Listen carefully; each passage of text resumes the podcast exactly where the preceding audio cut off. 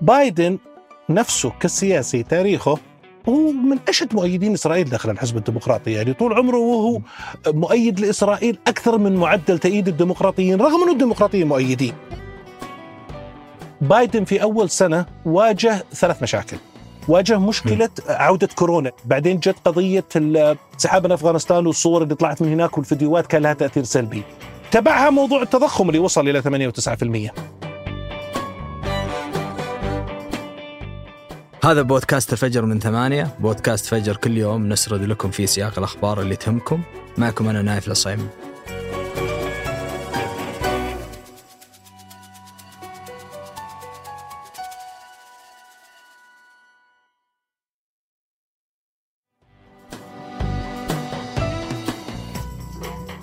يبدو أن العام الجديد سيكون صاخن جدا في أمريكا.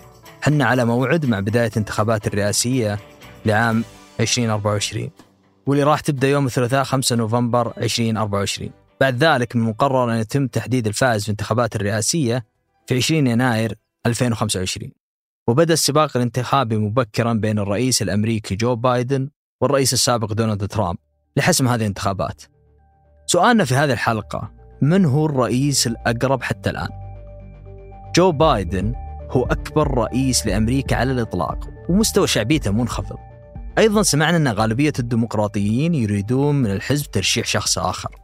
ثم لدينا الرئيس السابق ترامب الذي نجا من عمليتين عزل أثناء وجوده في منصبه وما يزيد الأمور تعقيدا في ترشيح ترامب هو القضية الجديدة من المحكمة العليا في ولاية كولورادو الأمريكية حيث قضت بعدم أهليته لخوض الانتخابات الرئاسية في هذه الولاية بسبب اقتحام حشد من أنصاره مقر الكونغرس في 2021 ورد ترامب بأنه سيستأنف أمام المحكمة العليا الأمريكية لإلغاء هذا القرار.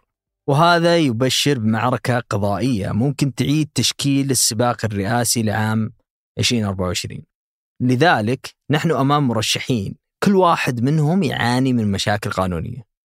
فالرئيس ترامب مهدد بدخول السجن بسبب عدة تهم منها تهم جنائية مثل شراء الصمت ومحاولة قلب نتيجة انتخابات في ولاية جورجيا عام 2020 والاحتفاظ بوثائق سرية في منزله بالإضافة إلى مشكلات تتعلق بالاحتيال الضريبي أيضا الرئيس جو بايدن متهم بالفساد والتستر على فساد ابنه هانتر وأن بايدن استغل منصبه عندما كان نائب للرئيس باراك أوباما ليحصل ابنه على ملايين الدولارات من شركات للطاقة في أوكرانيا واللي نتج عنه قضية إجراءات عزل بايدن.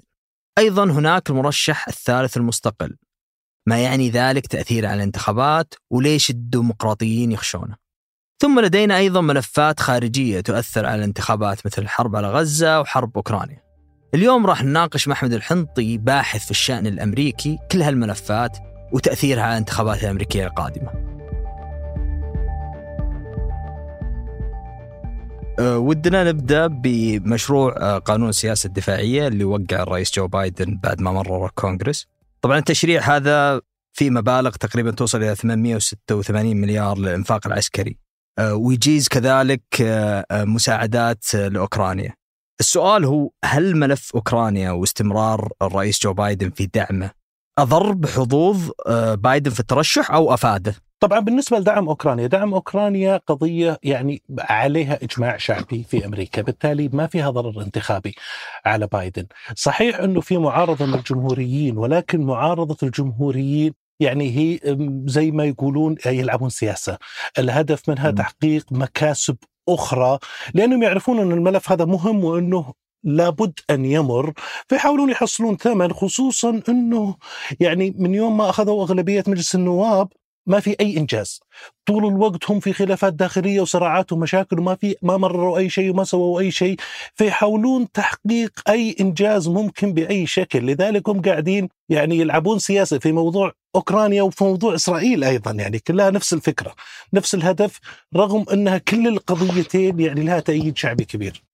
بس الرئيس جو بايدن استخدم مصطلح ابتزاز سياسي يوم كان يوصف اللي جالسين يسوونه الجمهوريين. بالضبط لأنه هو يقول إن هذه قضية من المعروف إنها لابد أن تمر أن هدف استراتيجي لأمريكا هناك إجماع عليها ومع ذلك أنتم قاعدين تعطلونها تطالبون بمطالب تعرفون أن ما لها يعني ما لها ذات الشعبية مطالب حزبية ضيقة فبالتالي هذا يعتبرونه نوع من الابتزاز إنك يعني تأخذ قضية رئيسية وهامة وتربطها بشيء يعني لا يهم إلا فئة صغيرة. بس إلى أي مدى الجمهوريين ممكن يروحون في معارضة مسألة أوكرانيا؟ هل ممكن يوصل آه هذا الموضوع إلى انسداد سياسي ما عاد يصير فيه قابلية لهم أنهم يمررون هذا الموضوع؟ ولا بس لا هو فقط الموضوع سيمر المشكلة في الجمهوريين م.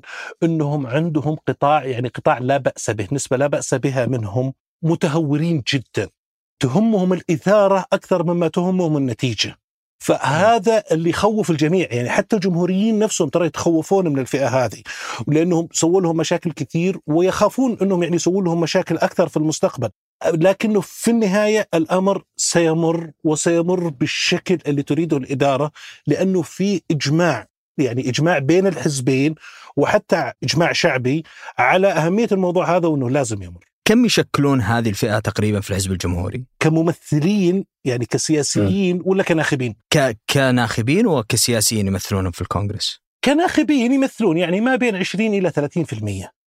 كسياسيين نسبتهم في مجلس الشيوخ صغيرة غالبيتهم موجودين في مجلس النواب ويجون من ولا يعني من مقاطعات يعني مقاطعات حمراء جدا لذلك هم آه، يأخذون راحتهم في المزايدة. آه، أعتقد عددهم بحدود الثلاثين وإن كانت نسبة تطرفهم يعني نسبة خلينا نقول بين قوسين مهايطهم تختلف يعني مو بكل الثلاثين من هذه الفئة. في تفاوت ولكنهم هم ال caucus حقهم بحدود 30 شخص. تقريبا هذه حاضنة ترامب الفئة هذه. يعني هم يمثلون زي ما يقولون ال core النواة حقت حاضنة ترامب. في مؤيدين لترامب أقل أقل تطرف وأقل فوضوية.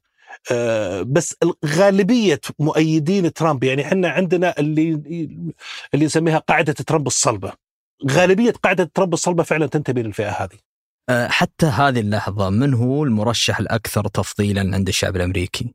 على مستوى الترشيح الحزب ولا على مستوى الانتخابات العامة؟ الانتخابات العامة بشكل عام لا الانتخابات العامة بدري على الكلام هذا يعني باقي م. باقي سنة كاملة على الانتخابات سنة يعني في عمر الانتخابات تعتبر دورة حياة كاملة يتغير فيها كل شيء فمن الصعب إنك تحكم الآن وإن كان يعني تقليديا الرئيس اللي يطرح يعني إعادة انتخابه حظوظه دائما تكون أكبر.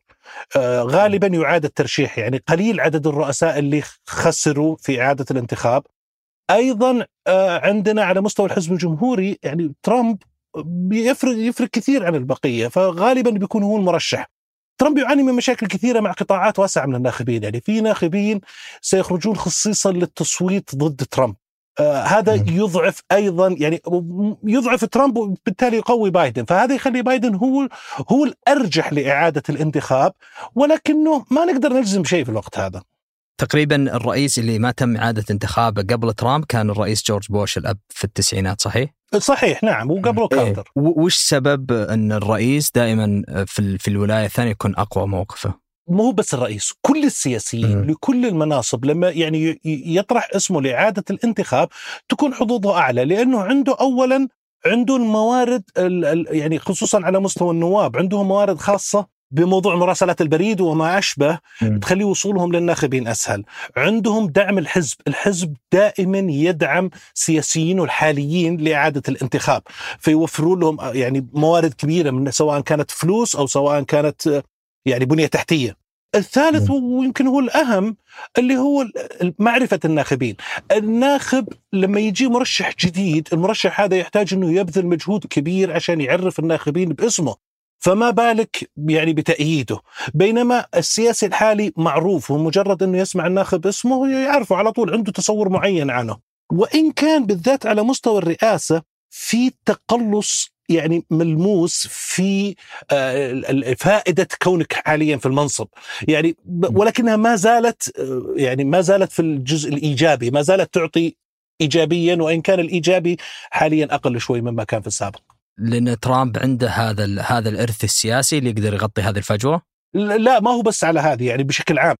حتى شفنا مثلا ترامب ما قدر يستفيد منها فخسر إعادة انتخابه. أيضا مم. بايدن يعاني كثيرا. يعني بايدن من أضعف الرؤساء لإعادة الترشيح في التاريخ الحديث. فهذا يدل على إنه وجودك في المنصب أصبح أقل. حتى على مستوى حتى على مستوى الكونغرس. يعني شفنا كثير من أعضاء الكونغرس اللي كانوا بارزين سواء في الحزب الجمهوري أو في الحزب الديمقراطي خسروا في الانتخابات الأولية. كثير استطلاعات رأي توضح تقدم ترامب على بايدن. إلى أي مدى هذه دقيقة؟ استطلاعات الرأي يعني تعطيك صورة عن الوضع الحالي. حاليا فيه غضب من بايدن. فبالتالي هذا الغضب ينعكس ايجابيا لصالح ترامب. فهو يعلمنا وش اللي قاعد يصير اليوم لكنه ما يعلمنا وش اللي راح يصير بعد سنة. يعني. دلالتها على من سيفوز في الانتخابات ضعيفة قريبه من الصفر. أه، نعرف إن كل الرئيسين عندهم مشاكل قانونية. من اللي فرصته أكبر من الثاني رغم كل هالمشاكل القانونية؟ لا بايدن ما عنده مشاكل قانونية. بايدن يعني المشاكل عند ابنه ما هو عنده هو. ترامب هو اللي يعاني مشاكل قانونية خطيرة يعني عنده محاكمات احتمال إدانته وارد يعني ما هو صغير. بس آه، الجمهوريين أطلقوا آه، تحقيق في مدى انخراط بايدن في آه، تصرفات ولده، يعني في في بحث خلفه، إلى أي مدى هالموضوع حقيقي أو مؤثر صدق؟ حتى الآن ما فيه أي دليل على وجود أي ترابط ما بين سلوك هنتر بايدن وما بين سلوك جو بايدن. في ادعاءات على وجود روابط وفي ادعاءات على وجود أدلة ولكن شفنا الأدلة هذه ما فيها أي إثبات حقيقي يعني كلها آه، ضجة لدرجة إنه حتى الجمهوريين نفسهم تشوفهم مترددين كثير في موضوع دعم التحقيقات، أنا أتكلم عن الجمهوريين الأقرب للاعتدال، لأنهم يخشون من ردة الفعل لأنه ما في دليل، ما في شيء ما في شيء ملموس يعني يثير شك حقيقي. الإثبات طبعا بعدين الإثبات يتم في المحاكمات. ولكنك عشان تبدأ في المحاكمات لازم يكون عندك قرائن. ما في أي قرائن. أي إلى أي مدى آه، مشاكل ابنه ستؤثر على بايدن في الانتخابات الجاية؟ غالبا تكون التأثير محدود. يعني ما م. لم يتمكن الجمهوريين من إيجاد رابط فعلي يدل على سلوك يعني متجاوز مو بالضروري يكون متجاوز للقانون تماما يعني ما هو بالضروري يكون جرائم ولكنه قد يكون سلوك غير سوي من بايدن من بايدن الرئيس أثناء رئاسته أو أثناء لما كان نائب رئيس فما راح يكون تأثير ابدا بالعكس ممكن يكون التأثير إيجابي لصالحه وليس سلبي طيب برأيك الآن آه، ليش تراجعت شعبيه بايدن آه، لأدنى مستوياتها حاليا؟ بايدن عنده مشكلتين يواجهها حاليا، المشكلة الأولى في طريقها للزوال اللي هي التضخم. التضخم أضر ببايدن كثيرا لأنه آه، يعني إحنا عندنا عاملين مترافقات مع بعض يعني في, في الاقتصاد في, في اقتصاد أمريكا، عندنا التضخم وعندنا النمو والبطالة. النمو والبطالة ماشيه كويس، يعني معدلاتها ممتازة في قياسا بالظروف الحاصلة ولكن التضخم كان مرتفع.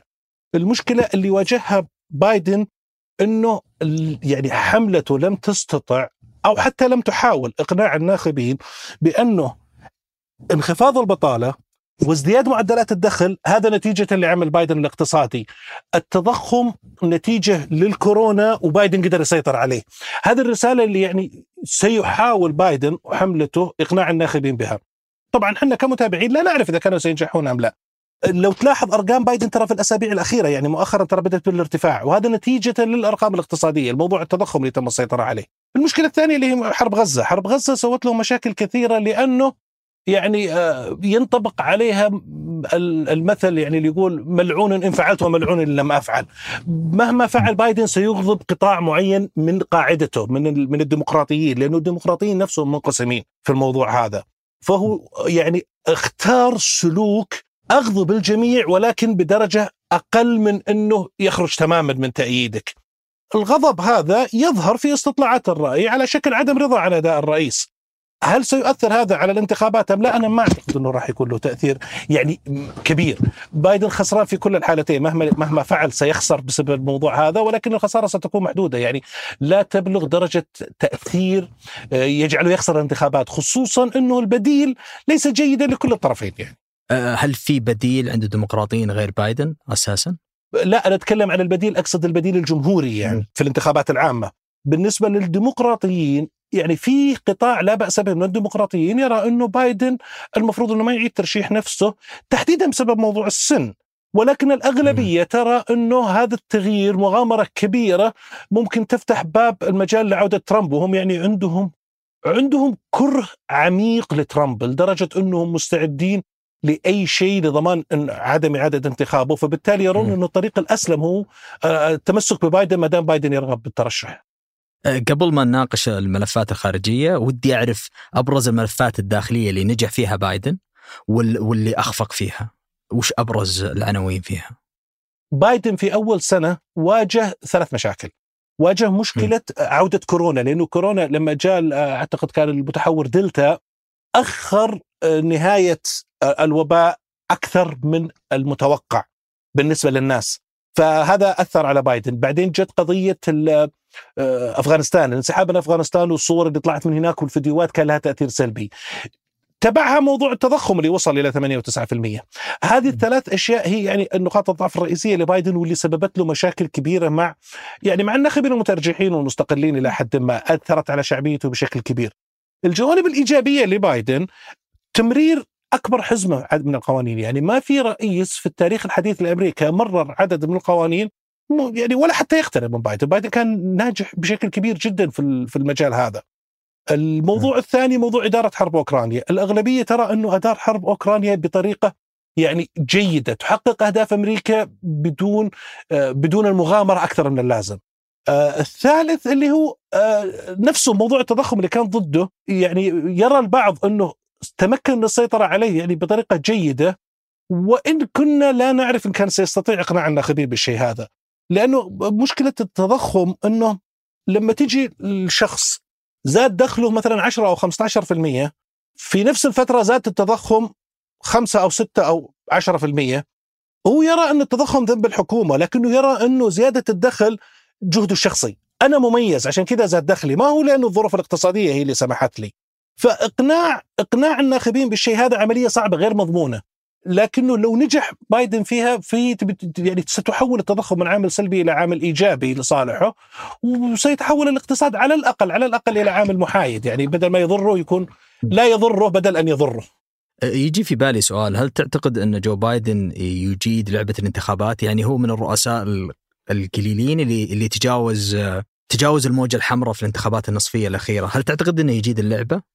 نعم بايدن قديم جدا في السياسة يعني بايدن قاعد 40 سنة في مجلس الشيوخ فهو عملية الانتخابات إدارة الحملات الانتخابية والتعامل مع الناخبين وطريقة طريقة الوصول والإقناع عنده مميزة. طبعا أو في النهاية الرئيس أو المرشح ما هو هو اللي يدير كل شيء يعني على الفريق حقه لأنه يختار يعني ناس يعملون معه في حملته الانتخابية وهذول يتحملون جزء كبير من مسؤولية هذا الأمر، ولكن إذا بناخذها كخبرة أنا أعتقد ما في أحد أخبر من بايدن في المجال هذا وهو أثبتها فعلا زي ما قلت أنت في في انتخابات 2022 يعني في انتخابات 2022 كان الكل يرى وقتها كان التضخم يعني وصل أعلى أعلى معدلاته. وكان الكل يرى إنه لابد إنه الديمقراطيين يركزون على موضوع التضخم يعني عشان ينفون هذه التهمة عنهم عشان ي... ولا سيخسرون الانتخابات. بينما بايدن كان يقول لا إحنا لابد نركز على موضوع اللي هو حق الإجهاض الحكم اللي طلع من المحكمة العليا وعلى موضوع حماية الديمقراطية. كان في خلاف داخلي بين الديمقراطيين إنه التركيز على المواضيع هذه ما راح يجيب نتيجة انتخابية جيدة لأنه هذه أشياء غير ملموسة، الناخب يبغى شيء ملموس عشان يقنعه يروح يصوت لك. أصر بايدن على موقفه وفعلا يعني قدروا يتجاوزون يعني قدروا يتجاوزون موجة حمراء. يعني كان متوقع إنه الجمهوريين نفسهم كانوا يقولون إذا كسبنا 60 مقعد فإحنا ما ربحنا. وفي النهاية يكسبوا 10 مقاعد. يعني الفرق فرق كبير. فهذا يثبت إنه بايدن يعرف ما يفعله في موضوع السياسة. حتى تشوفه لما يطلع يتكلم مع الناس يعني في اللي يسمونه الريتيل. عنده خبير الرجل قديم في الشغلة وعارفها يعني عارف مداخلها وعارف مخارجها كويس. إلى أي مدى يعرف يتعامل مع الانقسامات اللي في الحزب الديمقراطي ولا تؤثر عليه في على المدى الطويل؟ الميزة اللي يتمتع فيها بايدن في الموضوع هذا إنه الديمقراطيين نفسهم رغم إنه يعني تحالفهم واسع وفي تيارات أكثر كثير من عدد التيارات اللي موجودة في الحزب الجمهوري إلا إنهم عندهم رغبة في يعني رغبة في الحفاظ على حد أدنى من التماسك فهذه يسهل مهمته. يعني شفنا في قبل انتخابات 2020 لما كان مرشح للرئاسة اليساريين اللي هم يعني أبعد أبعد قطاع عنه لأنه هو يعني محسوب على محسوب على الوسط على وسط اليسار كلهم التفوا حوله. لأنه يعني العملية بالنسبة له أسهل ما هو بالضرورة انه يكون هو أفضل. حتى لو كان يعني سواء كان هو أفضل أو لم يكن أفضل الملعب بالنسبة له أسهل. فبالتالي قدرته على جمعهم أسهل من قدرة جمع مرشح جمهوري لأنه الجمهوريين الرغبة يعني فيهم قطاعات واسعة لا تبي أنا ولا لا؟ يعني يا تعطيني كل ما أريد 100% ولا سأرفضك. فبالتالي مجا... إدارتهم أصعب. أصعب بكثير من إدارة الديمقراطيين، فبالتالي متوقع أنه بايدن يعني يتمكن من النجاح في الموضوع هذا بنسبة أعلى من قدرة المرشح الجمهوري. في ثلاث ملفات خارجية وهي مهمة جدا اللي هي الحرب على غزة وتمويل حرب أوكرانيا، ثم أخيرا تهديد الحوثي للملاحة في خليج عدن. السؤال هل تعتقد أن بايدن أحسن التصرف في الملفات الثلاثة هذه؟ والله شوف عندنا يعني عند عندنا آه، كل ملف له يعني مختلف عن الآخر وتقييم سلوك بايدن فيه مختلف عن الآخر.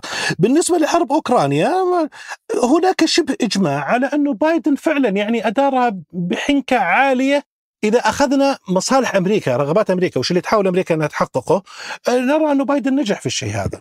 بالنسبة لموضوع غزة الموضوع مختلف تماما لأنه في حرب غزة حنا عندنا اولا بايدن نفسه كسياسي تاريخه هو من أشد مؤيدين إسرائيل داخل الحزب الديمقراطي. يعني طول عمره وهو مؤيد لإسرائيل أكثر من معدل تأييد الديمقراطيين رغم إنه الديمقراطيين مؤيدين. يعني هو أشد المؤيدين تأييدا. التأييد إسرائيل داخل أمريكا ترى كاسح.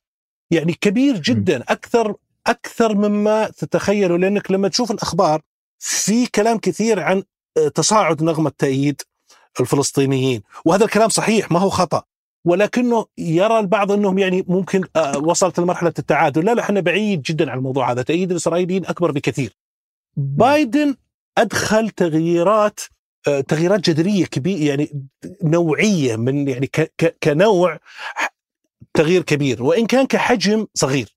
والهدف إنه يعني إيجاد نوع من التوازن لأنه غالبية غالبية الآراء اللي تطرح الآن إنه يعني ما هو بالضرورة لازم الأمريكان ما يأيدون إسرائيل ولكنه لابد إنهم يعني يخففون من تأييدهم اللا مشروط أمريكا قاعدة تقدم دعم لا مشروط لإسرائيل آه، بدون أي قيود وبدون أي شروط وبدون أي حدود مفتوح تماما.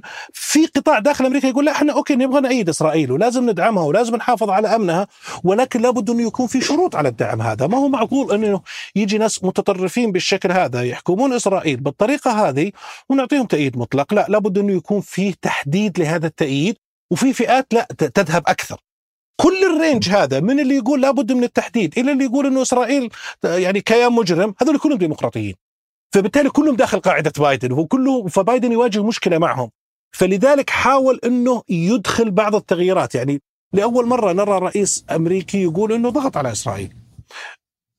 حجم الضغط صغير. حجم المطالب صغيرة. لذلك التغيير ما هو مؤثر بشكل كبير ولكنه نوعي لأنه أول مرة يصير. هل هذا مو خلاف بين نتنياهو وبايدن اللي ظهر على السطح مؤخرا؟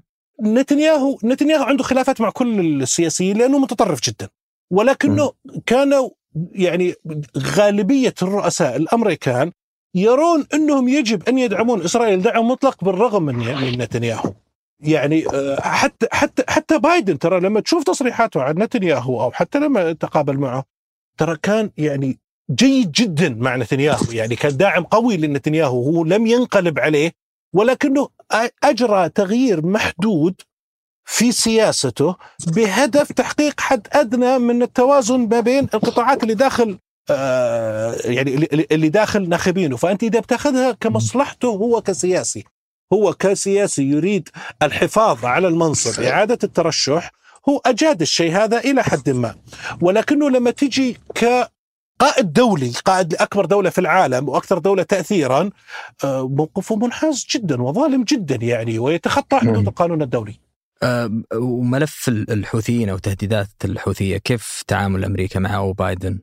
إحنا ما زلنا في البداية يعني أول أعلنوا الآن موضوع التحالف هذا واللي ثبت إنه تحالف فاشل لأنه لم يستطع اجتذاب تأييد الدول الهامة يعني الدول المؤثرة هي الدول المطلة على البحر الأحمر إذا الدول المطلة على البحر الأحمر تحديدا السعودية ومصر ما كانوا مؤيدين للموضوع هذا فبالتالي هو لن يكون ناجح. حتى يعني قرينا أخبار عن انهياره آه، أمريكا ما زالت تتخبط في هذا الملف لا نعرف إن كانت ستتمكن من يعني إصلاح تخبطاتها والخروج بشيء جيد أم لا هذا متروك للأيام القادمة. حتى الآن ما نقدر نصدر حكم يعني البداية سيئة ولكننا لا نعرف إن كانت ستصلح أم ستستمر يعني من من من, من كذا وردة. كما نرى آه، ترامب متفوق تماما في استطلاعات الرأي في الحزب الجمهوري لدرجة إنه ما يحضر المناظرات الآن، هل حسم موضوع آه، ترشيحه من الحزب الجمهوري؟ يعني حسم تعني 100% لا إحنا ما حنا 100% ولكنه يعني آه، مرجح بشكل كبير جدا. عندنا عندنا في في الشهر يعني في شهر يناير وفي شهر فبراير عندنا أول أول ولايتين بتصوت. أول شيء إيوا بعدين نيو هامشير هذه الولايتين إذا خسر ترامب واحدة منهما أو كلاهما فقد يكون هناك مجال للمنافسين. ولكنه لو فاز في كل الولايتين الأمر انتهى. خلاص ترامب هو المرشح. أه، في شيء أه، أه، طالع على السطح حاليا اللي هو المرشح المستقل الثالث روبرت كينيدي. أرقامه يقولون انها من أعلى الأرقام تقريبا من من التسعينات. كيف تشوف التأييد اللي صاير لروبرت كينيدي كمرشح مستقل؟ وهل في فرضية مطروحة أنه ممكن يكون منافس حقيقي؟ منافس للفوز؟ لا. لا مستحيل. يكون قدامه فرصة في الفوز. ولكن السؤال المطروح هو يعني بمن سيضر؟ هل سيضر م. أكثر ببايدن أم سيضر أكثر بترامب؟ بشكل عام ظهور مرشح ثالث قوي من صالح ترامب. إلا كينيدي. كينيدي استثناء. كينيدي هو المرشح الثالث الوحيد اللي لو برز سيضر بترامب لن ينفعه. لأنه أوه. لو شفت أرقام التأييد اللي خاصة بكينيدي تجد غالبيتها جمهوريين ما هو ديمقراطيين. لأنه هو يعني يطرح نظريات المؤامرة بشكل مركز جدا. يعني هو عنده أفكار ترى شاطحة كثير ترى إنسان متطرف بمواضيع كثيرة ويطرح نظريات مؤامرة غريبة بعض في يعني في في بعض جوانبها. المؤمنين بالنظريات هذه هم ما هم باغلبيه ولكنهم إن لم يكن جميعهم في الغالبية العظمى منهم جمهوريين. فبالتالي إذا سيسحب أصوات من الجمهوريين أكثر مما يسحب من الديمقراطيين. لذلك سيضر بترامب أكثر من بايدن. آه، في انتخابات 2020 69% من المسلمين صوتوا لجو بايدن مقابل 17% من المسلمين صوتوا لترامب آه، في ظل الأحداث الحالية وتعامل بايدن مع موضوع غزة هل تشوف أن النسبة هذه ستتغير؟ والله أنا أشك في صحة النسبة هذه أصلا. يعني ولا أشك فيها ما هو لأنها غير منطقية. لأنه الدر... يعني الدراسات اللي تدرس الأرقام هذه ما تركز على الموضوع هذا كثير فبالتالي الصورة غير واضحة. ما نعرف فعليا كم صوت لترامب وكم صوت لبايدن من المسلمين. آه قد يخسر بايدن أصوات مسلمين أكثر بسبب أحداث غزة. آه، سواء كانت النسبة يعني 70 سواء ابتدى من 70 أو ابتدى من 90 أو ابتدى من 30 في النهاية بينتهي عند رقم أقل. ولكن المسلمين صوتهم غير مؤثرة. لأنه عددهم قليل ومشاركتهم قليلة. يعني هم أصلا قليلين واللي شارك منهم قليلين فبالتالي تأثيرهم ما هو عالي. واللي يزيد الطين بلة أنه غالبيتهم موجودين في ولايات غير متأرجحة. يعني ما عندنا إلا يمكن ميتشيغن هي الولاية الوحيدة اللي فيها نسبة مسلمين. يعني عندنا ميتشيغن آه، تعتبر ولاية متأرجحة وفيها نسبة مسلمين ومع ذلك حتى في ميتشيغن آه، نسبتهم أقل من أنها تحرف نتيجة الانتخابات خصوصا لما نتكلم على تغيير نسبي يعني لو نقول مثلا خسر 10% ولا 20% ولا حتى 30% من أصوات المسلمين اللي صوتوا له قبل هذه ما تغير نتيجة الانتخابات آه، فلذلك يعني المسلمين ممكن ينجحون أعضاء في مجلس النواب لكنه ما ممكن ينجحون ويخسروا الرئيس أه، بس الأقليات مؤثرين جدا أقليات بمفهومهم العام إي طبعا لأنه الأقليات لما تجمع. كل الأقليات مع بعض يمثلون نسبة كبيرة من يعني من الناخبين. بينما هو لما تاخذ المسلمين تحديدا يعني المسلمين تحديدا ترى ما يتجاوزون 3% من السكان. ولما تقول عن 3% من السكان إحنا نتكلم على آسف ما هو 3% أقل بعد. 3 ملايين. آه، لما نتكلم على المسلمين في كثير منهم ما يصوت في الانتخابات لأنه ما حصل على الجنسية بعد يعني هو مهاجر جديد. ممكن يكون عنده أما إقامة مؤقتة أو إقامة دائمة بس ما أخذ الجنسية فبالتالي ما يقدر يصوت. وحتى اللي معهم الجنسية واللي يحق لهم التصويت ترى كثير منهم ما يصوت. يعني نسبه نسبة مشاركتهم السياسية منخفضة ما هي عالية. فأنت تتكلم تبدأ من رقم صغير والرقم هذا يصغر أكثر. شهدت العلاقات الخليجية الأمريكية في عهد ترامب آه، تطور قوي جدا. وكان وكان موقف ترامب تجاه إيران محل تقدير في الخليج في ذاك الوقت. آه، بنظرك هل دول الخليج تفضل أن ترامب يعود أو يستمر بايدن؟ والله لا أعرف يعني لأنه دول الخليج سياستها دائما لا يعلنون كل أهدافهم وهذا شيء طبيعي وشيء جيد لأنه يريد أن يحافظ على قدرته على العمل مهما كان الرئيس لما يقول إنه يفضل بايدن بالتالي بعدين يفوز ترامب يكون العمل مع ترامب صعب والعكس صحيح. فبالتالي هم لا يصرحون بالشيء هذا فما نقدر ما نقدر نستنتج. ولكنه دائما دول الخليج تميل للمحافظين أكثر من التقدميين لأنه دول الخليج دول تنظر إلى التنمية وإلى تحقيق المصالح المشتركة. يعني آه، فبالتالي دائما عملها براغماتي. نبحث عن مصلحة مشتركة نشتغل عليها مع بعض ونحقق فائدة مشتركة. المحافظين أكثر ميلا للبراغماتية من التقدميين، التقدميين عندهم المثاليات تدخل أكثر من اللازم. فلذلك هم عادة يفضلون المحافظين. ولكن ما نقدر يعني نجزم أنه فعلا هم يبون ترامب تحديدا. في حلقة فنجال قلت أن ترامب لن ينتصر أبدا على بايدن. هل ما زلت ترى هذا الشيء؟ طبعا إحنا عندنا معلومة وعندنا رأي. كمعلومة أي مرشح لحزب رئيسي أمامه فرصة في الفوز بما فيه ترامب. ولكن كرأيي الشخصي أنا ما زلت أرى أنه ترامب غير قادر على الفوز لأنه ترامب يعني ترامب عنده فئة مؤيدة له بشدة تخرج خصيصا عشان تصوت له وعنده فئة تكرهه بشدة تخرج خصيصا عشان تصوت ضده. من يكرهونه أكثر ممن يريدونه بفارق ملموس. بالتالي قدرته على الفوز بالانتخابات ضعيفة جدا يعني وحتى شفناها من 2018 و2020 و2022 كلها انتخابات قادها ترامب وكلها خسرها الجمهوريين.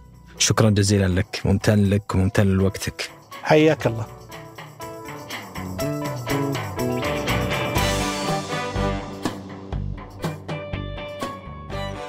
عد وانتج هذه الحلقة سفر أياد وقدمتها أنا نايف العصيمي وحررها محمود أبو ندى. نشوفكم بكرة فجر.